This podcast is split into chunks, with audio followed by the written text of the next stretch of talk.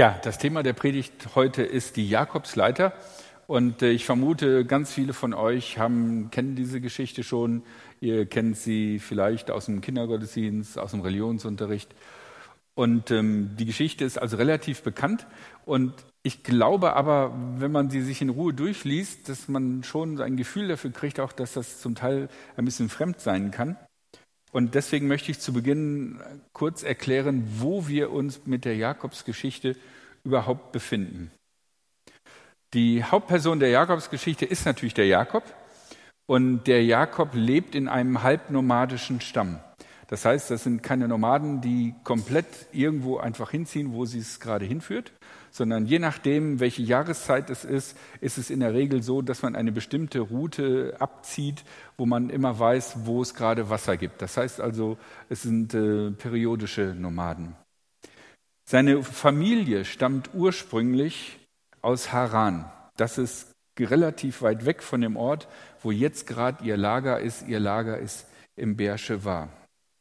Wichtig über den Jakob ist auch noch zu sagen, dass er der zweitgeborene Sohn des Clanführers ist. Das ist schon mal eine ziemlich gute Position, allerdings der älteste Sohn bekommt den Segen des Vaters und wird danach Clanführer. Und das soll sein Bruder Esau sein.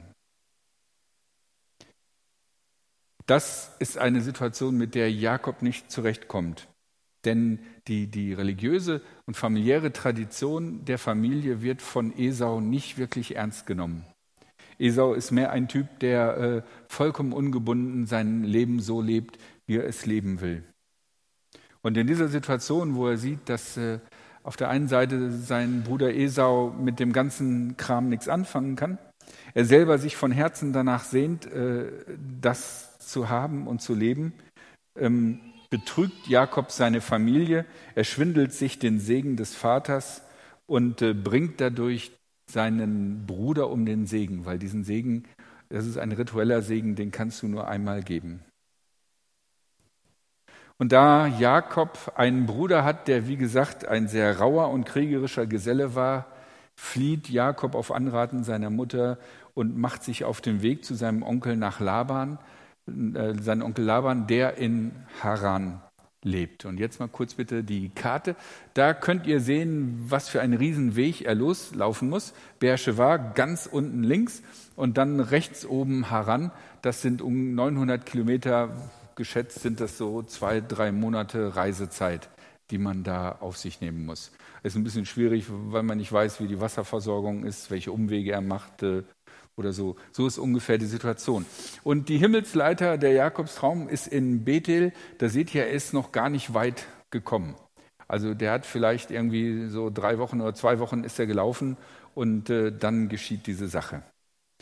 Und jetzt geschieht Folgendes. Aber Jakob zog aus von Beersheba und machte sich auf den Weg nach Haran und kam an eine Stätte, da blieb er über Nacht, denn die Sonne war untergegangen. Und er nahm einen Stein von der Stätte, legte ihn zu seinen Häupten und legte sich an der Stätte schlafen. Und ihm träumte, und siehe, eine Leiter stand auf Erden, die rührte mit der Spitze an den Himmel. Und siehe, die Engel Gottes stiegen daran auf und nieder. Und der Herr stand oben darauf und sprach, ich bin der Herr, der Gott deines Vaters Abraham und Isaaks Gott. Das Land, darauf du liegst, will ich dir und deinen Nachkommen geben. Und dein Geschlecht soll werden wie der Staub auf Erden. Und du sollst ausgebreitet werden gegen Westen und Osten, Norden und Süden. Und durch dich und deine Nachkommen sollen alle Geschlechter auf Erden gesegnet werden. Und siehe, ich bin mit dir und will dich behüten, wo du hinziehst. Und ich will dich wieder herbringen in dies Land. Denn ich will dich nicht verlassen, bis ich alles tue, was ich dir gesagt habe. Als nun Jakob von seinem Schlaf erwachte, sprach er, für wahr, der Herr ist an dieser Stätte und ich wusste es nicht. Und er fürchtete sich und sprach, wie heilig ist diese Stätte. Hier ist nichts anderes als Gottes Haus und hier ist die Pforte des Himmels. Und Jakob stand früh am Morgen auf und nahm den Stein, den er zu seinen Häupten gelegt hatte, und richtete ihn auf zu einem Steinmal und goss Öl oben darauf und nannte die Stätte Bethel, Vorher aber hieß die Stadt Luz. Hm. Da merkt man schon, dass, dass manche Sachen irgendwie so, so, ein bisschen Spannungen haben. Also als erste Assoziation hat man ja, der Jakob latscht da durch die Wüste, es wird dunkel, er denkt sich, äh, bevor ich irgendwo reinfall oder drauf trete, lege ich mich hin, nimmt sich einen Stein als Kopfkissen und dann hat er diese Offenbarung und dann baut er irgendwie so ein Steintürmchen, nennt das Ganze Bethel, aber dann heißt es, vorher aber hieß die Stadt Luz. Hm. Also irgendwie hat er nicht einfach in einer einsamen Wüste irgendwie kampiert, sondern da war eine Stadt. Nur äh, weil es noch nicht wichtig war, das zu erzählen, hält er halt einfach irgendwo an. Ich möchte euch äh, ein paar Dinge mit auf den Weg geben. Es gibt so viele Möglichkeiten und ich habe echt gedacht, äh, wie kriege ich das alles hin? Und habe dann gedacht, nein, es gibt noch einen zweiten Gottesdienst, ich muss eigentlich bis 11.30 Uhr fertig werden. Und dann ist ja noch die Segnung da. Und dann haben wir mancherlei tolle Lieder. Also, mein erster Gedanke, wir sind immer beides. Jakob ist weg von zu Hause, vom vertrauten Leben. Manche von euch erleben das gerade, andere können sich vielleicht noch daran erinnern, wie das damals war. Das erste Mal von zu Hause ausgezogen, vom vertrauten Leben. Und da stellt sich auch die Frage, was mache ich jetzt anders? Zum Beispiel, wie ist das mit meinem Kindheitsglauben? Meine Eltern wollten immer, dass ich in den Kindergottesdienst gehe. Boah, wie mache ich das jetzt? Gehe ich jetzt in den Erwachsenengottesdienst oder, oder lasse ich das sein und bin froh, dass ich das Leben habe? Soll ich mich an meinen Familienglauben, meine Familientraditionen halten? Oder wenn ich jetzt ein neues Leben beginne, wird sich der ganze Kram als alberne Tradition erweisen? Bei Jakob ist es so, dass bei ihm auch noch beschrieben wird, dass er so ein kleines Nesthäkchen war und immer bei seiner Mutter rumhing. Das ist heutzutage vollkommen okay, aber in einer patrial strukturierten Welt, wo Männer und Frauen ein getrenntes Leben haben, ist ein Junge, der mit 14, wenn die Pubertät vorbei ist, immer noch im Frauenzelt rumhängt, schon Anlass zur Sorge. Also, ah, ist da irgendwie was? Und wenn dann der andere Bruder irgendwie so richtig harter Kerl ist, der immer auf der Yacht ist, vor denen die Feinde schon Angst haben, wenn sie nur sehen, dann denkt man sich als Eltern noch mehr. Okay, also von daher, dass Jakob jetzt alleine auf der Flucht ist, äh, ist vielleicht auch echt eine große Herausforderung für ihn. Und es stellt sich wirklich die Frage, werde ich das schaffen? Werde ich untergehen? Bin ich wirklich das Muttersöhnchen, was mein Bruder mir immer vorwirft? Oder habe ich recht damit, dass Gott bei mir ist? Und das ist viel wichtiger, als gut mit den Waffen umzugehen. Es ist, auf Gott zu vertrauen. Gott begegnet ihm in einem Traum und bestätigt diese Sehnsucht nach dem Segen Gottes, nach einem Weg der Verheißung, nach dem, was Gott in seine Familie hineingelegt hat. Allein seine Methoden waren schlecht und haben die sowieso schon ein bisschen fragile Stimmung innerhalb der Familie zerbrochen. Der Vater gegen die Mutter, der ältere Bruder gegen den jüngeren Bruder, das ist eigentlich eine sehr ungünstige Situation. Er hat sich diese Verheißung von Esau erstritten durch Betrug. Das war nicht richtig. Vielleicht hätte sich das Ganze anders ergeben. Wer weiß. Ich glaube, was, ganz wichtig zu sehen ist, wenn ich sage, wir sind immer beides. Gott hat in jedem von uns Gutes und gute Gedanken hineingelegt. Weil wir sind von Gott geschaffen und wir sind ein Abbild Gottes. Das heißt, etwas von, von dem, was Gottes Eigenarten sind, steckt in uns drin.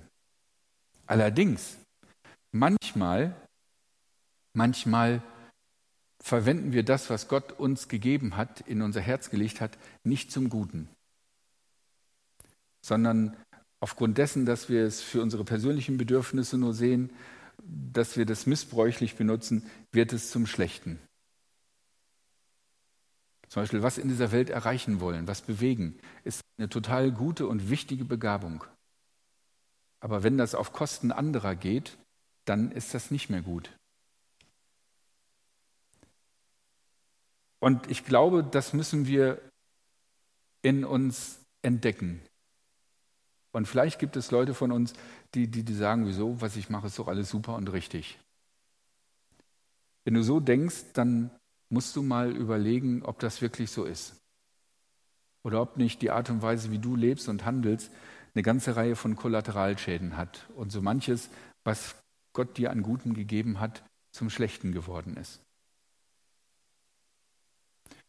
Wenn du an der anderen Seite stehst und sagst, oh, ich bin ein sündiger Mensch und alles an mir ist Sünde und ich bin in Sünde empfangen, dann ist das auch schon mal eine, eine, gute Idee. Aber du hast dann kein Vertrauen mehr darauf, dass Dinge, die du als Ideen hast, dass sie gut sein können.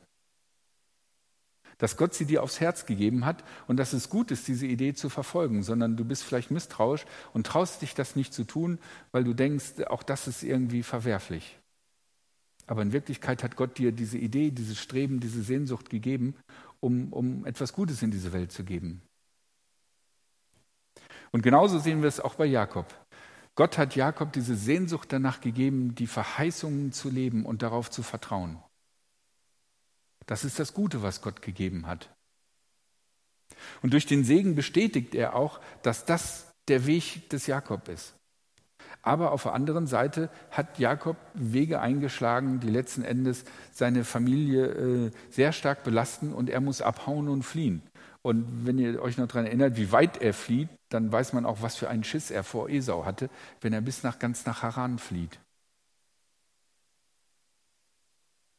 Beides ist in uns drin. Die Sehnsucht, die Gott uns gegeben hat, die Blickwinkel, die Gott uns gegeben hat, Gutes in dieser Welt zu tun. Und auf der anderen Seite aber auch die Tendenz, es missbräuchlich zu nutzen und aus dem Guten unter Umständen etwas für andere Belastendes oder sogar Zerstörerisches zu machen. Gerade in der Geschichte der Christenheit kann man das sehen. Ich bin überzeugt, dass der christliche Glaube gut ist, aber ihn mit dem Schwert durchzusetzen, ist definitiv nicht das, was Jesus wollte.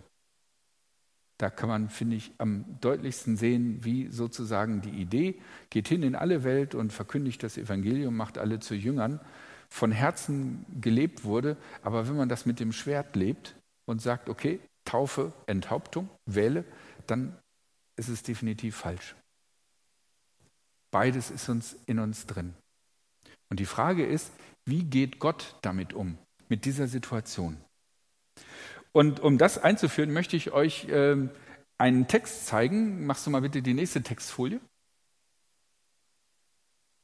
Ah, nee, zurück. Die. Okay. Lest euch diese einfach mal durch. Ja, während ich eben die Luther-Übersetzung benutzt habe, ist das hier die gute Nachricht. Und ähm, ungefähr auf der Hälfte kann man sehen, dass es da deutliche Unterschiede gibt. Wenn du jetzt mal bitte die nächste Folie machst. Da steht auf der einen Seite, und ihm träumte und siehe, eine Leiter stand auf Erden. Und bei dem anderen, während er schlief, sah er im Traum eine breite Treppe. Nun, es gibt einen, einen deutlichen Unterschied zwischen einer Leiter und einer breiten Treppe. Wie kann man das miteinander verwechseln? Das Problem an dieser Geschichte ist, dass das Wort, was an dieser Stelle im Alten Testament benutzt wird, nur ein einziges Mal gibt, nämlich an dieser Stelle. Und deswegen müssen Ausleger sozusagen überlegen, was bedeutet dieses Wort jetzt? Und manche sind davon ausgegangen, okay, das muss irgendwie ja rauf und runter gehen, also ist es eine Leiter. Und andere haben dabei assoziiert, ich habe nicht extra noch ein Bild rausgesucht, wenn ihr so alte akkadische Tempel kennt oder so, das sind so quasi wie eine Pyramide, nur du haust oben die Spitze weg, dass du ein großes Plateau da drauf hast und dort werden so Opfersachen gemacht. Und um da hochzukommen, gibt es eine sehr große breite Treppe. Diese sehr große breite Treppe ist sehr steil, damit du, als wenn du unten stehst, das Gefühl hast, boah, die da oben sind aber richtig den Göttern nah und das ist möglichst sehr lang auch noch der Weg, dass wirklich eine große Distanz hergestellt wird. Und das Wort, was im Hebräischen da steht für Leiter, ähm, klingt eigentlich relativ ähnlich wie in verwandten Sprachen Treppe.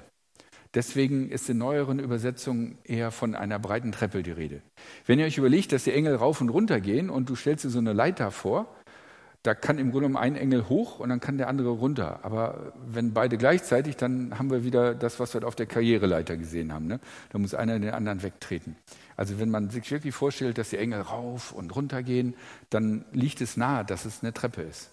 Aber das Zweite, was noch gravierender ist, ist, dass es bei Luther heißt, und der Herr stand oben darauf, also oben auf der Leiter. Das heißt also auf, oben über dem Heiligtum, das heißt im Himmel, weil die Leiter geht ja von der Erde bis zum Himmel. Und andererseits äh, in der, Basis, in, in, in der guten Nachricht steht, der Herr selbst stand ganz dicht bei Jakob. Das ist im Grunde auch ein maximaler Unterschied. Ne? Gott oben im Himmel am oberen Ende der Leiter oder aber Gott stand ganz nah und dicht bei Jakob. Der Grund dafür ist, dass im Hebräischen an dieser Stelle einfach nur stand, Gott war darüber. Und jetzt hängt es von dem Übersetzer ab, wo Gott darüber war. War Gott darüber, über dem Ganzen, also über der Leiter, also oberhalb, also im Himmel und, und, und war sozusagen ganz oben der unerreichte Gott und die Engel gehen rauf und runter? Oder aber war Gott darüber, das heißt über dem Jakob? Also als Schutz über dem Jakob, bei dem Jakob. Und dass es zwei so unterschiedliche Übersetzungen gibt, liegt daran, dass die Assoziationen, die Menschen mit der Rolle Gottes im Verhältnis zu uns haben, unterschiedliche Bilder im Kopf haben. Es gibt die einen, die sagen, boah, Gott, der muss garantiert, ja, keine Frage, ey, Gott ist oben im Himmel und guckt da ganz weit runter auf den Jakob, der da ganz unten in dem Sumpf seiner Sünde rührt. Und dann gibt es andere, die vielleicht sagen, ja, aber Gott ist ja nicht der Gott, der einfach nur oben im Himmel regiert, sondern Gott ist ja der, der zu uns gekommen ist und der bei uns ist. Und wenn wir gucken, was für einen Segen Gott dem Jakob da zuspricht, ne? ich bin da bei dir und so und du sollst gesegnet sein, dann macht es doch viel mehr Sinn, dass Gott bei dem Jakob ist, weil das ist doch sein Gesegneter. Und damit möchte ich deutlich machen, wie Gott damit umgeht. Und vielleicht ist diese Doppeldeutigkeit, die im Hebräischen da ist, beabsichtigt dass man sozusagen, wenn man als hebräischer Mensch das liest, beides denken kann. Sowohl Gott ist da ganz oben im Himmel, als auch Gott ist ganz nahe bei uns. Und das ist mein letzter Gedanke, Gott und wir. Für mich passt diese Doppeldeutigkeit, Gott ganz oben im Himmel, aber Gott auch äh, ganz dicht bei mir, sehr gut in ein, in, als Beschreibung für unser Verhältnis zu Gott. Gott ist oben auf der Leiter. Er ist nicht unser Life-Coach. Er ist nicht derjenige, der uns was Nettes erzählt und wir können mal überlegen, ob wir das ernst nehmen oder nicht. Gott ist die absolute höchste Instanz. Keine Instanz dieser Welt, die du dir vorstellen könntest, könnte und dürfte sich anmaßen, wichtiger für unser Leben zu sein als Gott. Es gibt nur einen Gott. Und viele Christen haben in unserer Geschichte ihr Leben dafür bezahlt, dass sie erkannt haben, dass Gott die oberste Instanz ist. Und dass kein religiöser Führer, kein nationaler Führer, niemand und nichts diesen Platz ersetzen darf. Gott ist unsere höchste Instanz und wir haben uns vor ihm zu verantworten. Er ist unser Richter. Manchmal höre ich so Sprüche wie, ey, wenn ich erstmal sterbe und in den Himmel komme zu Gott, dann werde ich Gott erstmal sagen, hier, das und das und das und das und das und das. Ey, vergiss es, ey. Gott ist die höchste Instanz. Da gehst du nicht hin und sagst, ich muss dir mal dir die Leviten lesen. Das ist äh, sehr naiv gedacht. Und wenn Gott nur unsere höchste Instanz wäre, die uns richtet, dann wären wir mit unserem Leben völlig überfordert, so wie Jakob, weil wir beides in uns drin haben. Die Idee von dem Guten, was wir in dieser Welt tun könnten, und den Mist, den wir manchmal daraus machen. Und deswegen brauchen wir die Nähe Gottes, den Zuspruch seiner Verheißung und des Segens. Und deswegen ist Gott genauso gut passend oben auf der Spitze der Leiter als auch über dem Jakob nahe bei ihm, um ihn zu segnen und ihm die Kraft zu geben. Okay, worauf ich nicht eingegangen bin, und das mache ich jetzt super kurz noch, ist, äh, wie sieht denn das jetzt mit diesem Segen aus? Dieser abrahamitische Segen, der weitergetragen wird, in dir werden alle gesegnet und so. Und äh, ja, du bist die krasseste Person, weil die ganze Welt hat was von dir. Ähm, wo ist dieser Segen wo ist dieser Segen, der für uns Menschen gilt? Es gibt eine interessante Stelle, wo ähm, im Johannesevangelium Bezug genommen wird auf die Jakobsgeschichte. Da heißt es nämlich, und er, also Jesus, sagte zu ihm, Amen, Amen, das sage ich euch, ihr werdet den Himmel offen sehen. Und die Engel Gottes werden vom Menschensohn zum Himmel hinauf und dort wieder zu ihm herabsteigen. An dieser Stelle nimmt Jesus Bezug auf die Geschichte von Jakob und der Himmelsleiter und macht klar, die Verheißung und die Verbindung zwischen Gott und den Menschen, das bin ich. Ich bin die Erfüllung dieser Verheißung und ich bin die Verbindung zwischen Gott und den Menschen. In Jesus, in seinem Leben, in seinem Reden und in seinem Handeln und in seinem Tod wird deutlich, wie Gott sowohl Richter als auch unser Helfer und Segen sein kann. Lasst uns Gott loben mit einigen Liedern. Und das erste Lied handelt davon, was Gott alles für uns tut, um unser Leben gesegnet sein zu lassen.